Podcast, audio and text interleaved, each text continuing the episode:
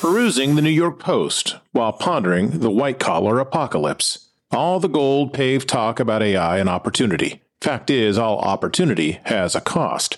Probably best come to terms now. College isn't what it used to be, and being a handyman might be a lot better than four years of sponge cake indoctrination. The classics, unfortunately, are dead. For those of us old enough to remember when blue collar jobs were being decimated and children were told college was the only way, otherwise known as the 70s. And learning comp sci and working at IBM was the rage. The problem is, those with starch collars cared little. Those were hard times. I remember. I watched it through a kid's eyes. It was a hard time to be a working stiff back then. And then this sound from Krystal and Saagar of Breaking Points a show that covers the hot DC topics of the day. It is a little young and naive, but the clips paint a layoff picture. Take a listen. I do think that this is really a harbinger of things to come. We have a slide here which shows all of the companies that have had mass layoffs in 2024. You'll notice names like Salesforce, you'll notice like SAP, you'll notice uh, Vroom. A lot of technology companies are included that are on the list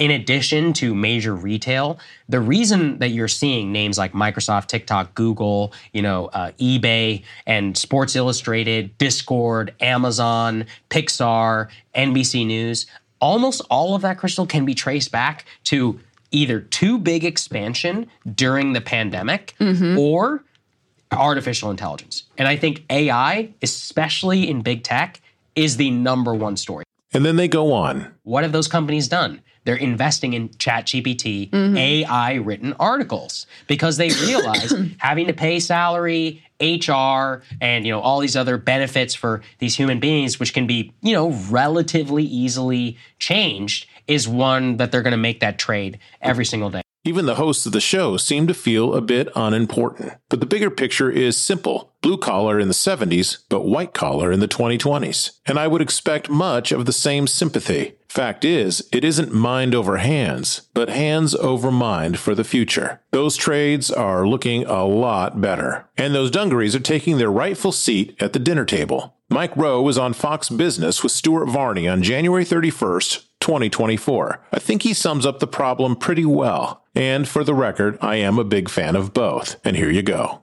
Welders, steam fitters, pipe fitters, heating, air conditioning, electric. Our country is built on those things. Yep. Whether they're sexy or not, the opportunities exist. There's a path to six figures, and it's shorter than you think.